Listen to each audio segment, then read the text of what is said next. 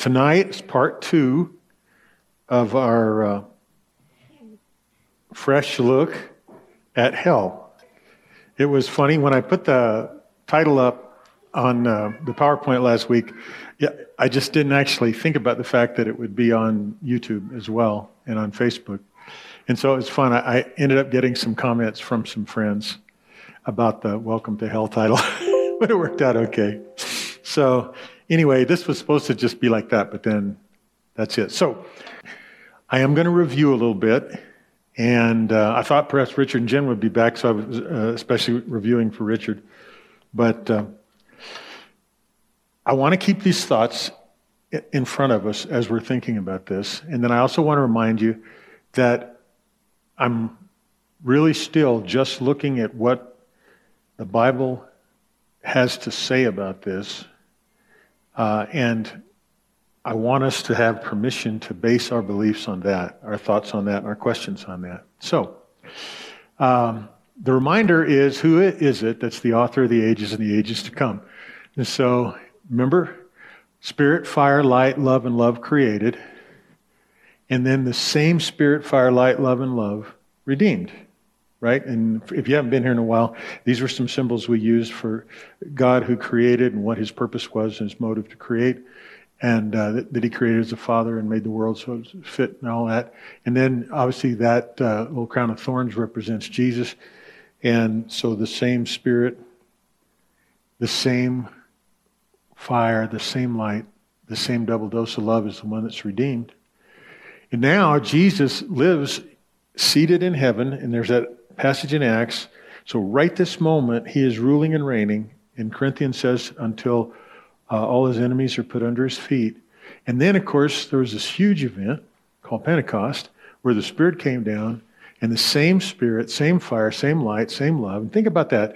I mean, we don't think about that uh, enough, I don't think, to, to take it as seriously as it should be. Fire was engaged in the outpouring of the Holy Spirit.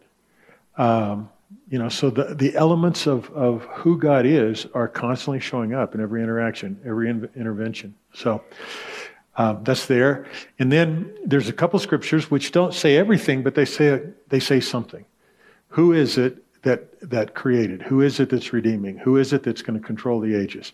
So Ephesians one, uh, starting there in verse four, just as He chose us in Him before the foundation of the world, that we would be holy and blameless before Him in love, he predestined us to the adoption of sons through Jesus Christ to himself, according to the kind intentions of his will, to the praise of the glory of his grace. And then it goes on a little later in that first chapter of Ephesians, speaking about uh, suitable to an administration that would be fulfilled in time. So God actually had in his heart, in his mind, the end, the all in all, being all in all, when he was creating. And then over here, the announcement or the declaration concerning this redemption was called good news. If you remember at Christmas, we looked at that one in Luke chapter 2.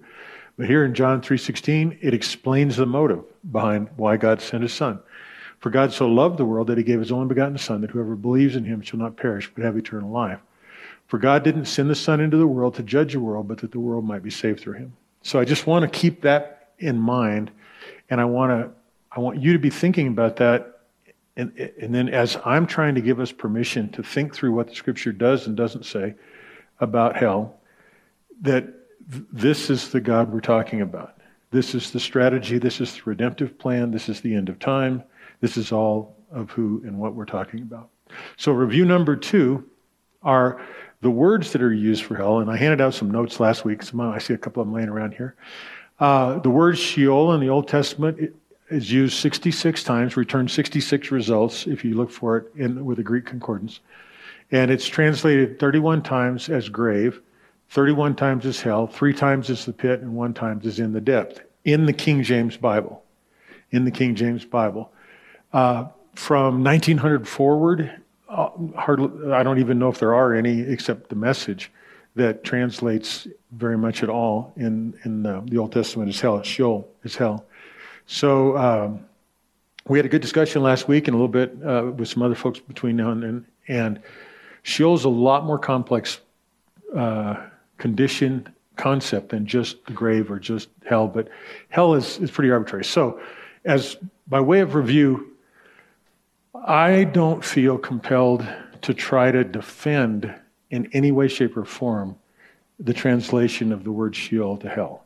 So if you have questions about that, we can certainly talk about it, but it's just not an area of confusion to me uh, because, like I say, virtually every, uh, well, the oldest uh, translation that doesn't use it at all would be Young's Literal, and a lot of them uh, do use other things like the grave or the pit or something like that, some of the older ones. Uh, most modern new translations don't. I'll show you that chart just a little bit. Um, Hinnom.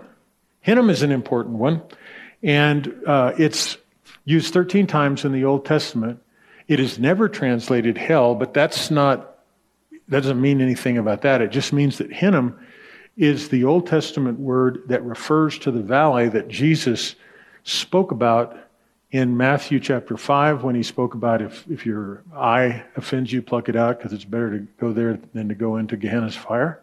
And that is translated even up to very, very modern translations. Gehenna, the word is translated as hell, and that comes from the word Hinnom. And so there are 13 results, never translated hell, but we're going to look very closely at those tonight. And then the New Testament version of that, the Greek version of that, and, and I don't know whether the Greek version is, uh, my guess is when Jesus was teaching the Sermon on the Mount, he was probably speaking in Hebrew, I, I would think. I don't know. Um, but I, maybe not. He was either speaking in Greek or Hebrew or Aramaic. I think that's the only ones that were kind of at his disposal at the time. Although he could probably speak in any language he wanted if he just chose to. but I'm not really sure about that. Nevertheless, the way it comes to us in the scriptures is through the word uh, Gehenna, and it is, there are 12 results, 11 hells in the Synoptic Gospel, and one translation of hell in the book of James. And the one in James, because we're not going to cover it or get to cover it tonight, uh, that one in James is the tongue, is uh, a force that sets on fire the fires of Gehenna or of hell. So uh, all of those are translated hell. Other uh, versions, many other versions, as a matter of fact, uh, just transliterate it into Gehenna. And then Hades, there's 10 times Hades is used in the New Testament if you look at in Greek. And in the King James, it's translated hell every time, even one time that's kind of confusing and one time that's not. So uh, most, most of the time in other translations, that's just translated Hades. Sometimes it's translated the grave, I think. And then one time, Tartaru is a Greek word. Uh, Tartarus, and it's a, a, word drawn out of Greek mythology about the underworld. Uh, it's used one time in 2 Peter 2 4, and the King James translates it hell. Uh, other, other translations translate it differently. Some transliterate it, some translate it the pit. Something that I think the Tartaru thing uh, may, in fact, have some relationship to is in Revelation when it talks about that angel that comes down and uh, takes the, the serpent and chains and puts him in the abyss. And I think those are probably more related than, than what our common uh, thoughts about hell is. So, anyway, those are those resources. And now for our third review, it's this situation. So, this little chart, and I cleaned it up a little, Ryan, try to simplify the coding. Um, so, what you see here, uh, if I go over here and I'll point out a little bit. So, whoop, can't do that. Never mind. I'll point out it from over here. Sorry, Sterling. that was impossible. Put the mic two inches in front of the speaker. Uh, uh, yeah, I could go back and do it that way, but that's okay. I'll just point here. So this is uh, 18 different Bibles. Um, not all of them have both Old and New Testaments, so that skews statistics a little bit.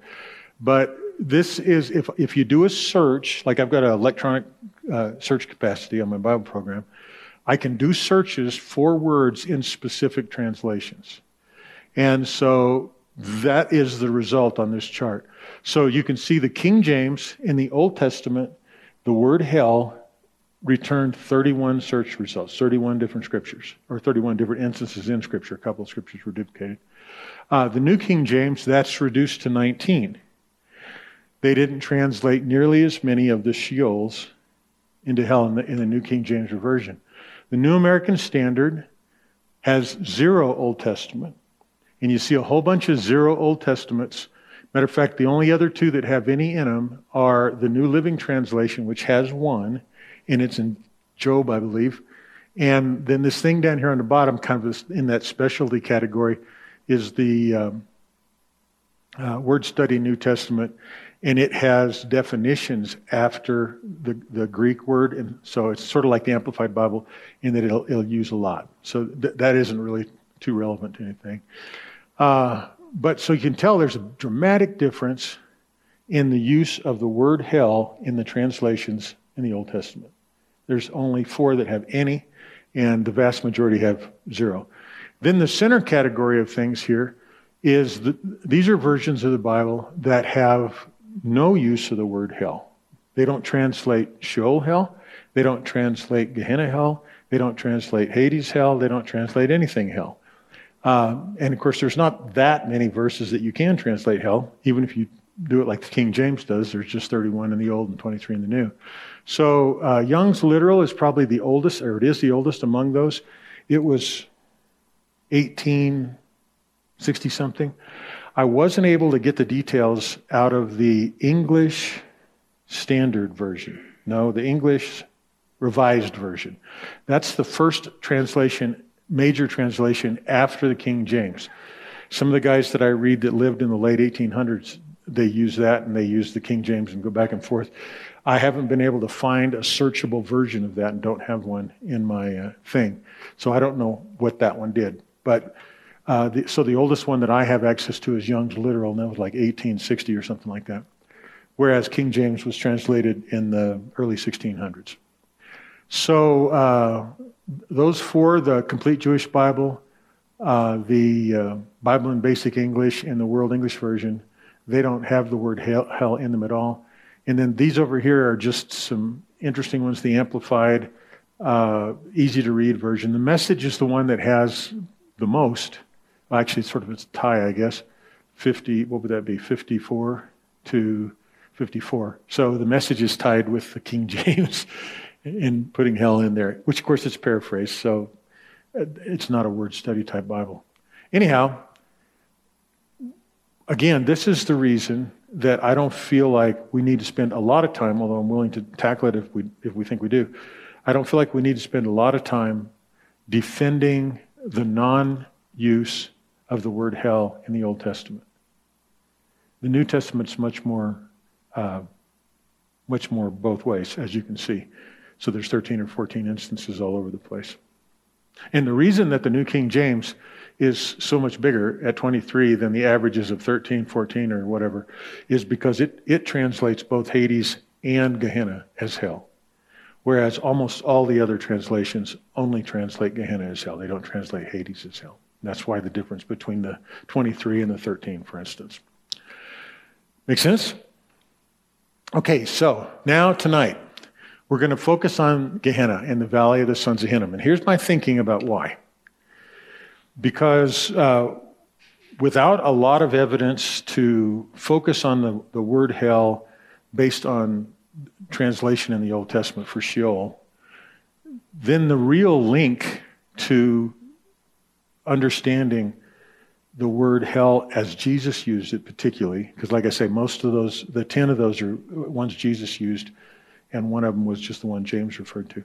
So um, the the real link to understand what Jesus was saying and what the people heard was in those verses in primarily in Matthew where he talked about Gehenna or the fires of Gehenna or the valley of Gehenna or something like that. Does that make sense?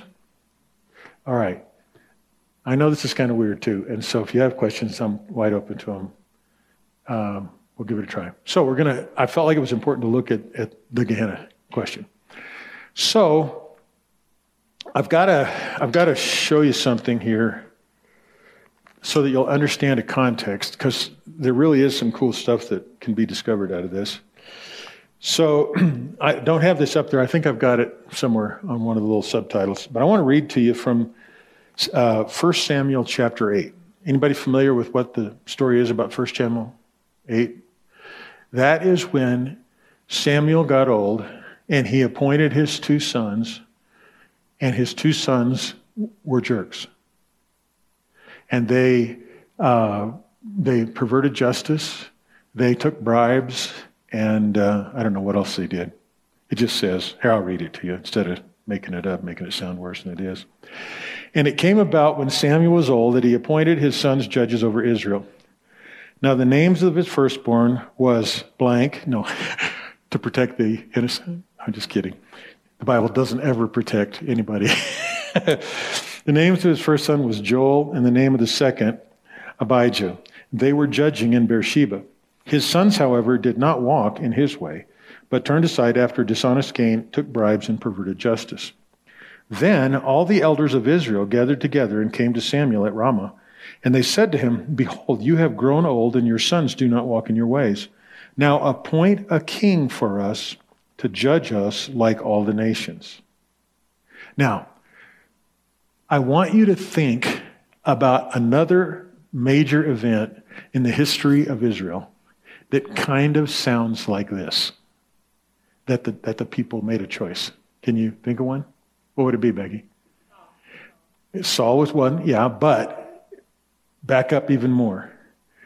At the base of Sinai, the children of Israel said, Yeah, we want Moses to represent us. We don't want to have you talking to us, God. I think this really is kind of the same spirit, and it kind of led to the same problem.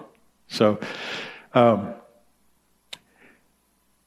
so they said, Behold, uh, you have grown old, and your sons do not walk in your ways. Now appoint a king for us to judge us like the other nations, like all the nations.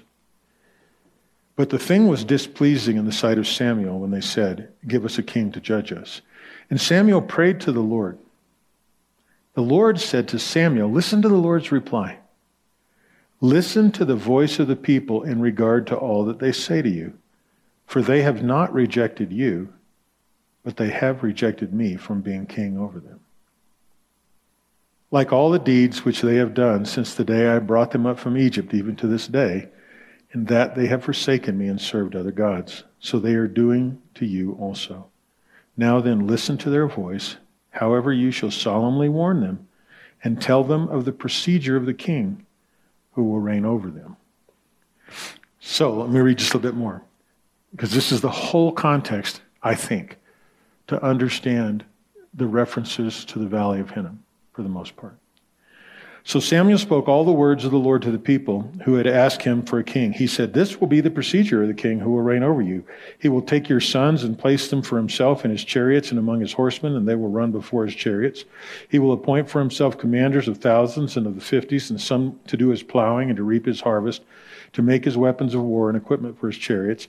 He will also take your daughters for perfumers and cooks and bakers. He will take the best of your field and your vineyard and of your groves and give them to his servants. He will take a tenth of your seed and of your vineyards and give it to the officers and his servants. He will also take your male servants and your female servants and your best young men and your donkeys and use them for his work. He will take a tenth of your flocks and for yourself will become his servants. Then you will cry out in the day because you're the, your king, whom you have chosen for yourselves, but the Lord will not answer you in that day. Nevertheless, the people refused to listen to the voice of Samuel, and they said, Nope, but there shall be a king over us, that we may also be like all the nations, that our king may judge us and go out before us and fight our battles. Now, I think it's fascinating that the primary thing that they heard and the primary thing they thought was that we need somebody to fight our battles for us. And they were willing, apparently, either blindly or consciously, to trade all of that other stuff, which turned out very much to be true. But one thing that they, they couldn't have counted on that did happen, and it's the core of what we're going to look at when we look at the, the significance of the Valley of Hinnom.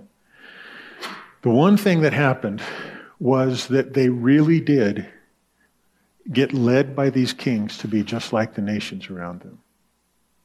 Okay? So, keep that in mind, and then we'll look here. Now, the first three instances are simply Hinnom in the Bible being a point of geography. And they're all three mentioned for essentially the same thing in two different instances. So this one, in Joshua 15:8, it's mentioned two times, so two out of the 13 are in this verse. And there's only 13 times, so it's not like it's impossible to get a handle on what Hinnom is referred to in the scripture. And the border went up by the valley of the son of Hinnom unto the south side of the Jebusite. The same is Jerusalem, meaning Jebusite is the name was the name of Jerusalem before it was Jerusalem. But by the time this was being written, it was Jerusalem. Uh, and the border went up to the top of the mountain that lieth before the valley of Hinnom westward, which is at the end of the valley of the giants northward. So this is just identifying the land, and this particular one happens to be the land from uh, the for the tribe of Judah. So what? So you fully understand what's being said here. When Joshua got across the border, it was time to divide up the land and give it to the inheritance. And remember, the two tri- the half tribes stayed on the other side, and then they came over here. So Judah, if you look on a map, and I was trying to get a map up, but I got too much information tonight anyway, and it would have been long. Judah's a big chunk of land. It runs all the way from the sea, uh, the Mediterranean Sea. It runs across and kind of wobbles a little bit. Then it dips down and circles around and includes Jerusalem and then it comes down and then it runs over a little bit to uh, the Dead Sea, and then it swings down to, uh, I don't know, quite a ways down and back out. So it's the largest allocation of land, I think, if I was able to figure it out. It's the largest allocation of land the tribe of Judah is. And it's that whole big chunk that runs right around and embraces Judah. And you'll notice that what it's saying is that uh, the border went up by the valley of the son of Hinnom. And that valley is literally just runs west and south under the ancient uh, boundaries of Jerusalem. And it still does today, and it's still included in that area around, around Jerusalem. And then there's another valley. So if, uh, if I'm, let's say north's up this way, so this makes this, what would that be, west? Okay, so here's Jerusalem. And then the Valley of Hinnom runs right down like this and then right over here is a thing called the Valley of Kidron. And it starts down at a spring down at El Rabath or something like that. And the spring runs up this way. And um, if you remember, that's where Jesus went after the, John 14, 15, 16. He went to the Valley of Kidron. It's where, you know, the arrest took place and so on. And that was a familiar place of his. So those two valleys shape the bottom of the city of Jerusalem. And they're geographic markers for two tribes, or as part of two tribes. Now, Judah is so big that there's like a 180 different things mentioned in Joshua, points of reference that allow you to pinpoint it all the way around the map. But the next one is uh, the border of the tribe of Benjamin. And Benjamin, so here's Jerusalem, here's the, the Valley of Hinnom, here's Kidron Valley. Benjamin butts up to the Kidron Valley and goes up the east side of Jerusalem a little bit and goes over to the, uh, the I think it's the Dead Sea. And it's, it's, it's small. So, like, it's about that big. The city of Jerusalem's about that big, and Judah's about this big. But same exact situation. The Valley of Hinnom acts as a geographic marker and it's in there twice. Uh, so, and the border came down to the end of the mountain that lieth before the valley of the son of Hinnom, which is in the valley of the giants in the north, and descended to the valley of Hinnom to the side of Jebusi on the south, and descended to En Rogel, which is where the springs for the Kidron comes from. So, anyway, it identifies that. Now, we jump up to Nehemiah for the third reference. Nehemiah, uh, as you remember, is the story after Israel came back from Babylonian captivity. Well, it had been so devastated in the 70 years of captivity that they had to do the same procedure. They had to give out lots and various things for different people. It wasn't exactly the same as the tribes, but what this is all about, where it says Zanoah, Adullam, and the villages of Lachish, and the fields thereafter, and the villages thereof, and they dwelt in Beersheba. So when, when Nehemiah uh, and Ezra got the people back there, certain ones of them were like hired to live in Jerusalem. And there were a certain number that were designated under the direction of the Lord and the priest. A certain number were designated from each of the tribes. And everybody else that wasn't in that tribe, or that was in that tribe but didn't get that lot, lottery ticket, that ticket to come into the city of Jerusalem, lived in the towns and villages around it. And that area was designated by uh, geographic markers, just like the original thing was, although they weren't exactly the same. But that's the, the, the fifth use of the Valley of Hinnom in the Bible is to just be a marker for where these people lived uh, outside, and, and it, this particular place happened to be people that were assigned to the tribe of Benjamin. So, and then they would go and go into Jerusalem and they would work and stuff. But so, what can we learn about the nature of hell from that? Nothing. yeah, nothing, nothing, except that the Valley of Hinnom was a place, and it was a place of record in Israel, right? It was one of 170 points of record that bordered, that established the border of the land of Judah. It was one of a lot less, like maybe 15, that established the boundary of Benjamin. And it was one of the places that were assigned to the refugees that came back, or repatriates, probably a better word, that came back from the Babylonian captivity. So Hinnom's not a theory, it's not a doctrine, it's not a worship aspect or anything, it's a place. So that's what we can learn from those three. Now, there's only, like I say, there's only uh, 13. So, five of the, those 13, it's just a place. So, if it's just a valley by Jerusalem, why did we translate it as hell? Well, because it's named after a man and his sons. And it has always been named that ever since they came in and took over. It was called the Valley of Hinnom. Hinnom was a Jebusite, and before they drove the people, before Joshua came over and they drove the people out. So to, to, there would be no concept or even word to name that valley hell back when Joshua took over because there's no word for that in any of those languages, including Hebrews. Uh-uh. No, it's, ne- it's never translated as hell in the Old Testament. Yeah, and, and, and so what I'm, what I'm, that's a good question. Uh, the simple answer is because it wasn't hell, it was the Valley of Hinnom. It was a geographical place that still exists today. But that'll lead us to later. Yeah? You don't have to. No. so another way to ask a similar question is why are we even talking about it? But, well, that's what I get paid for. Oh, okay.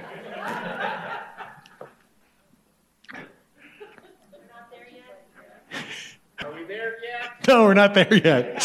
All right, so to recap, I'll go over all this again. These five verses out of the 13 times it's mentioned in the Old Testament, it's just a place. It designates a place that marks something. Now, why are we talking about these five places? Because I want you to understand that there's only 13 places, period, from which meaning can be derived about this that Jesus spoke about.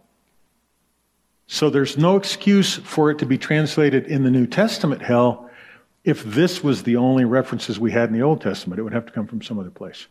Okay? That's that's a little into the weeds and ahead of myself.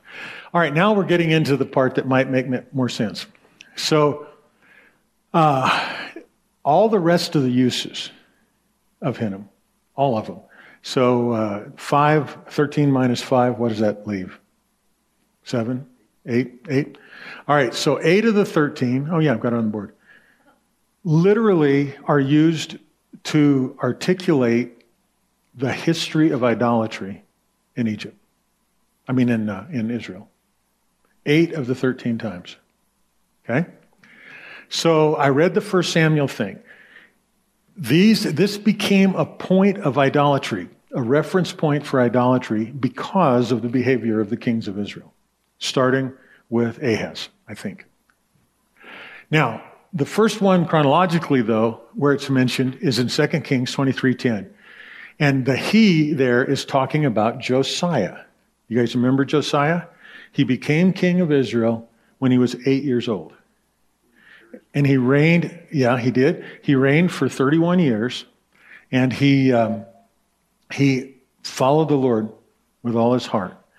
He lived and reigned through the life of two prophets, the tail end of Isaiah's uh, role as the, one of the chief prophets in Israel, and the beginning of, and uh, well, most of, uh, but the beginning of Jeremiah. And so there's only a few other passages here, and three or four of them are going to be in Jeremiah, prophetically, that mention Hinnom. But it started here with, so in 2 Kings, it says he, and that's, that he is Josiah, uh, and this was probably when he was about 20 years old. I could remember he became king when he was eight. Uh, he defiled Topheth. Now, Topheth was a place in the valley of Hinnom that had been devoted to the worship of Baal or Molech. And some say that those are the same thing. But he defiled Tophet, which is in the valley of the children of Hinnom, so that no man might make his son or daughter to pass through the fire to Molech. Now, I looked into this pass through the fire to Molech, and there's people that argue, very few, but the, the majority, uh, the contention is that these, this was a practice that the Israelites picked up from the Amorites, and which are the Jebusites were part of it, that were living there. And they just went into just gross, total idolatry. And it wasn't just the causing their children to either pass through the fire or be burned in the belly of this idol or whatever the case is. Uh, there were other things that went on. And the history of, of Josiah is amazing because he, he, he came from a rough family, to say the least, and he was made king after his father was killed by his own servants. And he was made king at eight years old. And by the time he was 16 or so, he was already doing these amazing reforms. And he, uh, he took money and he sent it to these builders to go in and repair the, te- the temple. This is the Temple of Solomon. And they discovered a book of the law. And that book of the law was read, and that's where he tore his clothes because he realized we have not been doing this at all.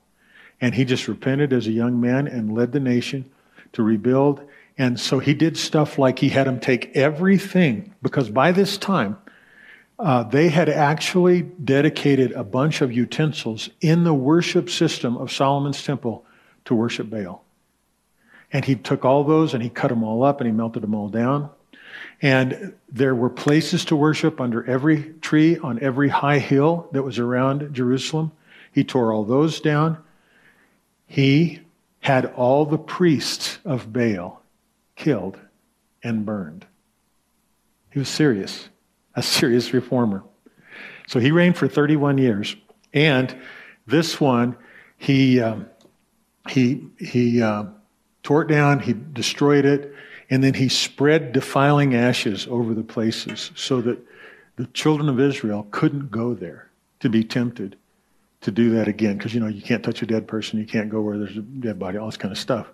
Even though they'd been uh, idolatry. Now, I want to remind you guys of one thing, especially those that have been here for a while. Remember when we were talking about how N.T. Wright focused on the fact that idolatry was the essence of the thing that, that Messiah had to come and save? It, it's not just sin, it's idolatry. And idolatry was rampant in this time. And it was so bad that one of the things that, that uh, Josiah did is he had his priests and his, his chief priests and so on go to the prophet, and they went to this prophet lady and say, What, you know, what, inquire of God for me. What do we need to do in the midst of this Reformation? Uh, he reinstituted Passover again, which happened again later. But God said, Because his heart is so tender towards me, I am not going to let any of the evil things that are going to come on Jerusalem come during his time, but I'm not going to take them away either. So, because of his righteousness, they're going into captivity, they're getting all this kind of stuff. God withheld that. Then he was killed in battle, and the person that took over for him ruled for something like three months, and it just went downhill fast after that. So this is from Second Kings. Now the next verses uh, are from First or Second Chronicles, and it goes back a little earlier. But do you get the point? The Valley of Hinnom was a focal point for idolatrous worship and became an object of the judgment of Israel. along with the rest of the idolatry. All right, so this is Second Chronicles. This is about Ahaz. Uh, Ahaz was the father. Eh, backed up a little bit. I got my card here on these. Let me read them to you real quick. Okay, so the first king in Israel that went really bad after that situation where they wanted a king, but the one that went really bad, I mean, like, Saul didn't go really bad. He was a pretty good king, but he got messed up, you know. But the first one to go really bad was Ahaz. Ahaz was 20 years old when he became king. He reigned for 16 years. And then after him, his son Hezekiah took over, and Hezekiah was the first to lead one of these major revivals. Uh, he was 25 and he reigned for 29 years. So there was this 45 year section, starting with Ahaz, that, and, and this is all leading up to the captivity of Jerusalem and Israel by Babylon. Okay? So Ahaz uh, reigned for 16 years, and he too burned incense in the valley, and he burnt his children in the fire.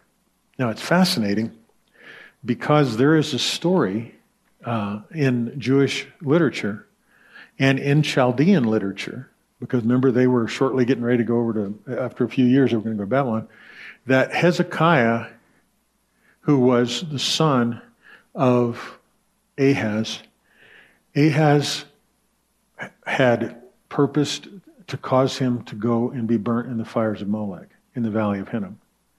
And his mother, Abi is her name, anointed him, rubbed him down with the blood of the salamander. And as a result of that, the fires didn't touch him. He survived the ritual and then grew up and became the king after his father was killed. Good for salamanders. Anyway, fascinating. I, I, don't know. I don't know enough about salamander biology, and I would never throw one in my wood stove to see if it burns. Anyway, Hezekiah uh, had a, a, fairly long and, and, healthy career. He also re, he was the first to re, reinstitute Passover because it was gone. There was a lot of beautiful things that he did, but you remember at the end he was nervous and he felt like he was sick, and he got a promise from God through Isaiah uh, no, the, the, you know, shadow went back up the stairs and you're going to live and so on. Anyway, so he was able to, he was um, 25 and he reigned for 29 years. So what would that make him? 50 something. His son was Manasseh. And Manasseh reigned a long time because Hezekiah had gotten the, the country back in shape and it was worshiping God. But Manasseh, he was 12 years old when he took over after his father died and he reigned for 55 and he didn't do good. Yeah, 55 years. He didn't do good. But the reason his reign was so much longer than some of the others who didn't do good is in the middle of all this. So the problem that Israel had under Manasseh's reign, because he also did all this, this stuff. I don't know if there's any, let's see if there's a verse there. I think there is. Yeah. So this is Manasseh. He caused his children to pass through the fire in the valley of the sons of Hinnom also. And he observed times, used enchantments, used witchcraft, dealt with familiar spirit and wizards, and wrought much evil in the sight of the Lord. So the, the judgment that manifested against Israel was from Assyria. And they came down and they captured people. They took 200,000 young men and they took hundreds of thousands of this and that and the other. Anyway, that was kind of the, the situation there. And, and so, always when this idolatry took place, captivity and exile of certain people took place. Now, in the midst of that, a series of circumstances, Manasseh cried out to the Lord, cried out to the Lord, and it said the Lord heard him and was pleased with his repentance. And he cut off this attack and, and defeated this group of Assyrians. Uh, Sennacherib, I think, was one, but anyway, cut him off. And it says Manasseh then realized that God was the Lord. In the latter part of his reign was significantly better. He worshiped the Lord and he wasn't instituting all this stuff. But he had already resown all these high places of worship. And so people were still worshiping out there. They were still burning incense out there, but they were doing it to Jehovah, which was not the way Jehovah prescribed it to be. And the temple was still, uh, Temple of Solomon, or that Solomon had built, was still quite polluted in various processes and stuff like that. But Manasseh, he, he did repent, and there was a, an issue. So then the next king that came along was uh, Amon, and Amon was the father of uh, Josiah. Amon only reigned two years, and he did bad stuff and did the whole thing. Then came Josiah, which we saw in Second Kings, and there's a whole bunch about every all the details that he does. But the Valley of isn't mentioned in him, but all, all the details that he did in um, Second Chronicles as well. Then, uh, so he reigned for 31 years, and then he was killed in battle. And when he came back, his body was brought back, and he was buried in Jerusalem with his fathers. And then the next king was Joahaz. He was 23 years old, and he reigned for three months. And what his, the end of his reign marked was the beginning of the influence of foreign nations. So before Israel went into captivity, every time this idolatry issue came up, the, the influence and this vulnerability to nations around them grew. So the king of Egypt, or the Pharaoh of Egypt at the time, Ektalon, I think was his name, or Eglon, something like that, he came in and just said, We don't like you. And they booted him out and killed him. So then Jehoiakim, who was his son, he was uh, I guess uh, he was installed. No, he wasn't his son. He, but Jehoiakim was somebody else. He was installed and he reigned for 11 years under the thumb of the Egyptian Pharaoh. And so it was the worst possible kind of scenario that Samuel had told, that the Lord had told the people, and Samuel had told the people. So now your king has got our whole nation under the rule of the Egyptians again. It's horrible, right? All right, so after Jehoiakim, there was Jehoiachin. Jehoiachin was also eight years old. So Jehoiachin uh, was eight years old, was made king, and lasted three months and 10 days. Again, because of this influence. And so then, by this time, a deal had been made between the Pharaoh of Egypt and a dude whose name you'll recognize called Nebuchadnezzar. And Nebuchadnezzar was besieging Jerusalem, and he had created a pact with Egypt so that they wouldn't conflict over this. And he took one of his relatives, and I forget his name, some uh, Persian sounding name, renamed him Zedekiah and installed him as king of Israel. So the end of their desires was that it wasn't even one of their own people. And so all of this, all of this, total, everything I've told you, was 155 years. Uh, but after the reforms of Hezekiah and so on, it was, it was about, uh, let's see, what was it?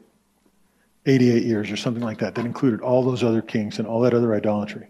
Now, the point of all this is more relevant than the first three. The point of all this is that this was probably one of the ugliest times in the history of Israel. They sacrificed children. They ate the meat of pigs in the temple. You know, we've heard about that under Antiochus Epiphanes and all that kind of stuff, Antiochus Epiphanes and all that, but it, it happened under the direction of Israelis. And so that's this. Then, the only other uh, references to the Valley of Hinnom are these in Jeremiah.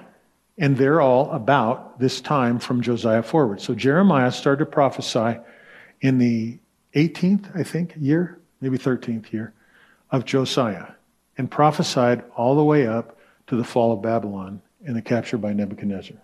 So he took over the head prophet role from Isaiah, and Isaiah went to the Bahamas. I don't know what happened to Isaiah at the end, but he probably would want to after the tenure that he did. Um, anyway, so here's two, the first two, and they've built the high places of Tophet, which is that that area where they built up those altars to Molech, which is in the valley of sons of Hinnom, to burn their sons and daughters in the fire. And then the Lord added this in the prophecy of Jeremiah, which I commanded them not, neither came into my heart. It's important. I want you to remember that because it gets said a couple times. Therefore, behold, the days come, says the Lord, that it shall no more be called Tophet, nor the valley of the son of Hinnom, but the valley of slaughter. For they shall bury in Tophet till there be no place. And this is where we begin to learn that the Valley of Hinnom turned into a big cemetery and that it was a, a, a messy place. Okay? Then in Jeremiah 19, another prophecy comes. that says, Go forth unto the valley of the sons of Hinnom, which by the entry of the east gate, and proclaim there the words which I shall tell thee. Remember, he's talking to Jeremiah, prophet. Therefore, behold, the days come, says the Lord, that this place shall no more be called uh, no more be called Tophet, nor the valley of the sons of Hinnom, but the valley of slaughter. Now, this relates directly to the reputation of the valley of Hinnom. It also relates directly to the meaning that the children of Israel that Jesus was talking to, that his disciples and all this, because they all knew this. This history was taught. We can't, I mean, you can imagine the Pharisees, picture the ones in, in, uh, in the chosen, you know, all formal and all authoritative. We cannot do what our forefathers did in the Valley of Hinnom, right? Because they turned on God. They started sacrificing pagan sacrifices. They brought uh, sacrificial practices to pagan gods into Solomon's temple. It's going to be called the Valley of Slaughter. It was horrible. Now, this is the last scripture, that number 18, or number 13, I mean, the last scripture that says anything about the Valley of Hinnom before Jesus speaks about it in the New Testament. Okay? And they built the high places of Baal which are in the valley of the sons of Hinnom, to cause their sons and daughters to pass through the fire into Molech, unto Molech, which I commanded them not, neither came it into my mind that they should do this abomination to cause Judah to sin. So this fifth mention of Gehenna is it's in the very large context. It's about the it's about the uh, sin of Israel. It's about the idolatry of Israel and it's about the exile, the punishment of exile, separation, captured. By the end of Jeremiah's time, Israel was in captivity in Babylon. And uh, um, you know the whole story about that, and I don't. And I'm certainly not an Old Testament scholar, so this has been fascinating to me. But there is a bigger context that, uh, that I want you to see in relationship to this Valley of Hinnom. Yes, Ronnie? This is the first time you've used the word Gehenna in your fifth mention of Gehenna. Mhm. We, we haven't talked about Gehenna yet. Well, we We've have. talking about we have. Hinnom. Jesus said Gehenna, and it's translated hell.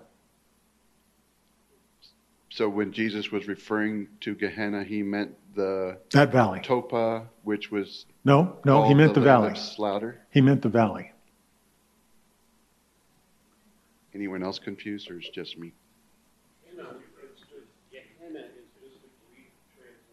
Of the yeah, Hebrew I would word. assume I would assume that, but Larry just sort of snuck it in here, and we hadn't talked about Gehenna. It's the first. It's the first time you've you've referenced Gehenna.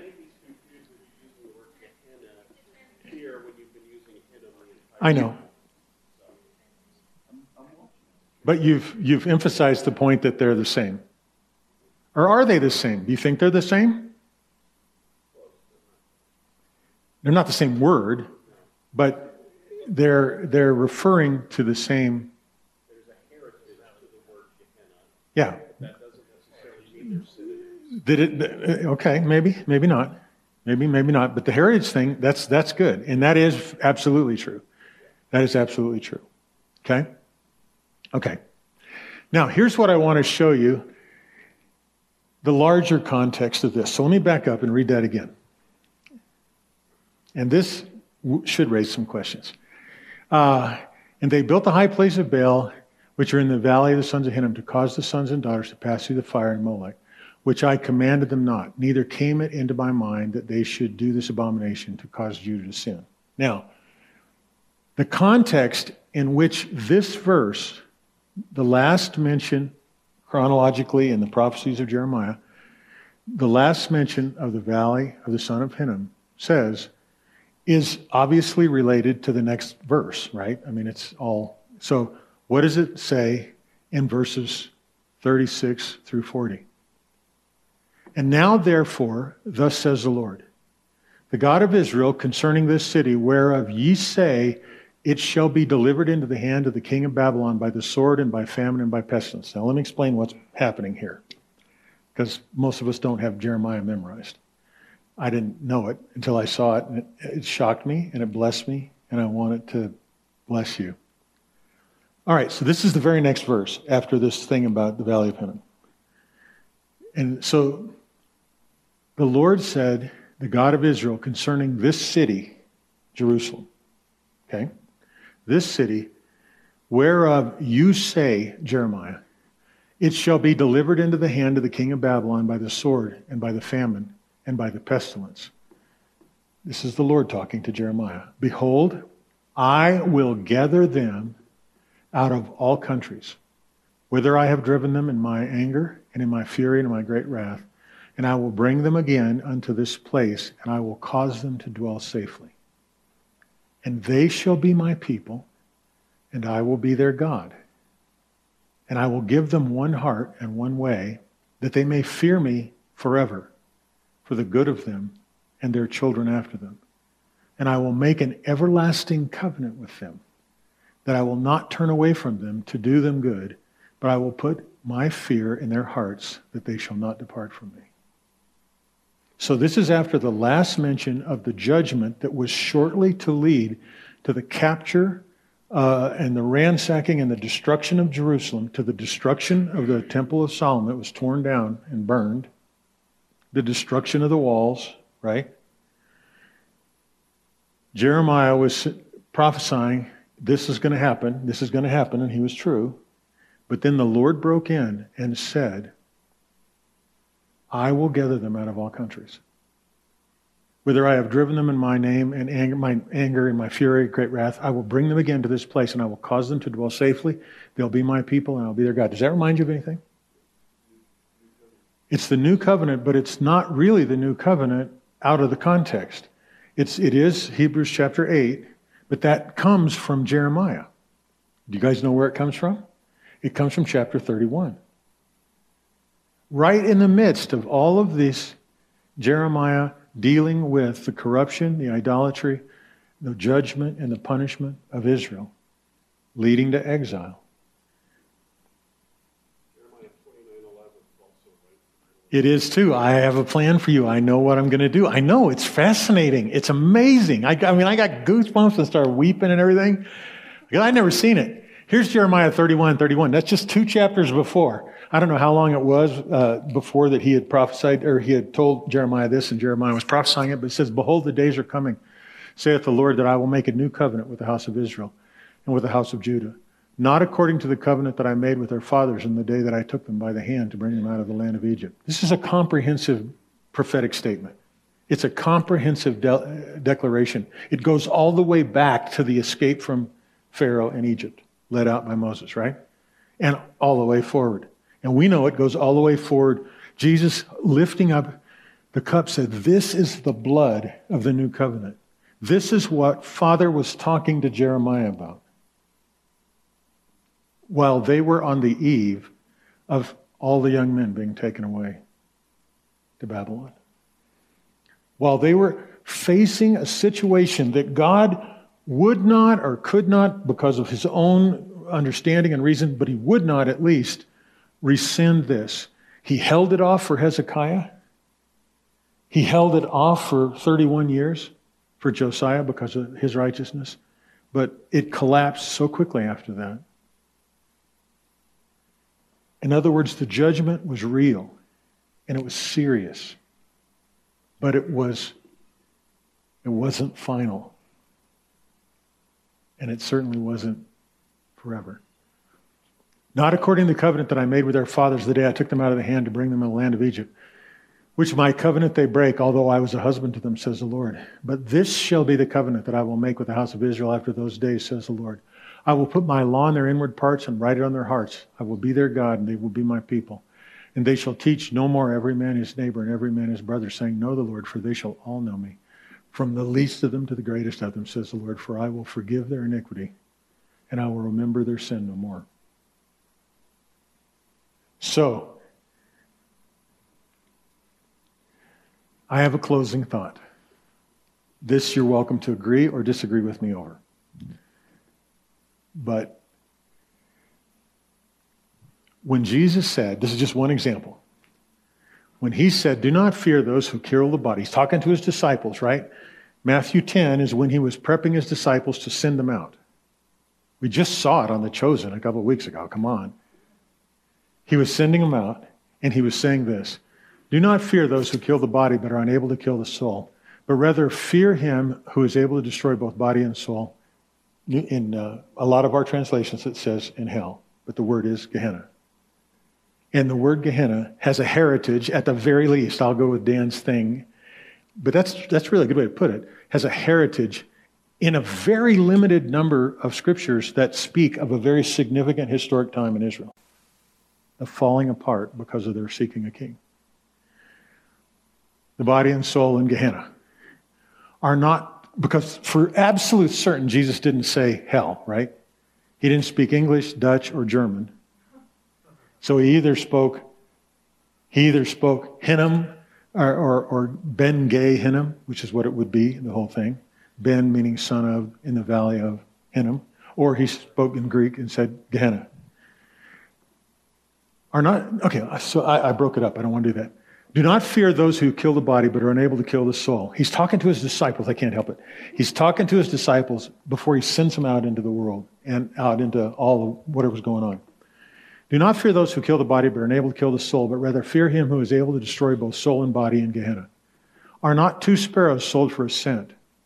And yet not one of them will fall to the ground apart from your Father. But the very hairs of your head are, are all numbered. So do not fear. You are more valuable than many sparrows. Now, here's what my closing thought is for my own heart there is no way in hell that the people listening to him had an image pop into their mind about a lake or a pit full of fire with demons poking them with pitchforks that burned them but didn't burn them up. It's just not possible. They thought about the Valley of Hinnom. They did. There's no other reference for them. It was still 400 years before the word hell even made its way into any theological discussions. Now, in Second Temple Judaism, there was definitely stuff about punishment and fire, and there was definitely stuff about how long it lasted, and all, so there's all kinds of questions possible. But what I'm saying is that just imagine this: he's talking to people who this word would trigger that history, and it hadn't had any discussion or time or rabbinic uh, stuff that would have made it be something different. They would have thought about the idolatry. Be careful because our whole nation was sucked in to child sacrifice and idolatry because of this abuse of leadership. So I don't know exactly what he was trying to say, but he was not describing what we think contemporarily of as hell. And then, in the same exact sentence, the same series of breathing and making noise, he said, But are not two sparrows sold for a cent? Yet not one of them falls to the ground apart from my Father. But the very hairs of your head are all numbers, So do not fear. You're more valuable. He wasn't trying to instill fear, he was trying to keep them from being afraid of going out there and being accosted and being abused. So when we use this word as a source of warning toward fear, we are not doing what he did in, in this discourse. I think. I think that's pretty. Yes, Vicki. Okay, so if in that last scripture that you're not the Matthew, but the other one where it says that thought never entered my mind. Yes. God's saying taking your children and forcing them through fire, burning them, killing them, never that thought never crossed his mind. So if that's the case, then how can we let the thought of eternal conscious torment cross our minds? That's a big question. And, yeah, so it, I'm throwing that but, one out there because I want to know. Again, this whole Hinnom idea, this is God's response to that. They made their sons and daughters pass through the fire in the Molech, which I commanded them not, neither came into my mind that they should do an abomination. Right. I think that we I think we should let that sit on us. We should let that be informed. God said that making your children pass through the fire never occurred to him. So, at the very least, I'm going to be really careful attributing that to him. Because he said he never thought about it. And I know on almost a weekly basis, I attribute things to God that he doesn't do or think. But that one I'm going to be careful of. I'm not really willing to do that. Now, I have not had the time, nor taken the time, nor do I have the time today, obviously. Uh, I, I, haven't had the time to go forward and say, well, where did this idea come from? It, because it did come from someplace. And we have to look at that. We're going to do that next week if I have brain cells left. But I really don't believe that we can escape the reality of what Vicki just asked. And I absolutely don't believe that we can pull the heritage of Hinnom out. Oop, wrong way. That we can pull the heritage of Hinnom out of this context at the end of Jeremiah. The punishment was real. The agony of Israel was real. The captivity of Israel was real. The exile of Israel was real. As a matter of fact, it was so real and it was so bad it could not be solved except by the coming of the Messiah. That's what we learned from N.T. Wright. So we don't have to be weak on anything like sin or punishment or fire or captivity. We don't have to be weak on it, but we don't have to surrender to a concept that could not possibly have been in the mind of the people that were listening to Jesus. Father, help us honor you as we seek to understand the references that Jesus made to the fires of Gehenna. Thank you.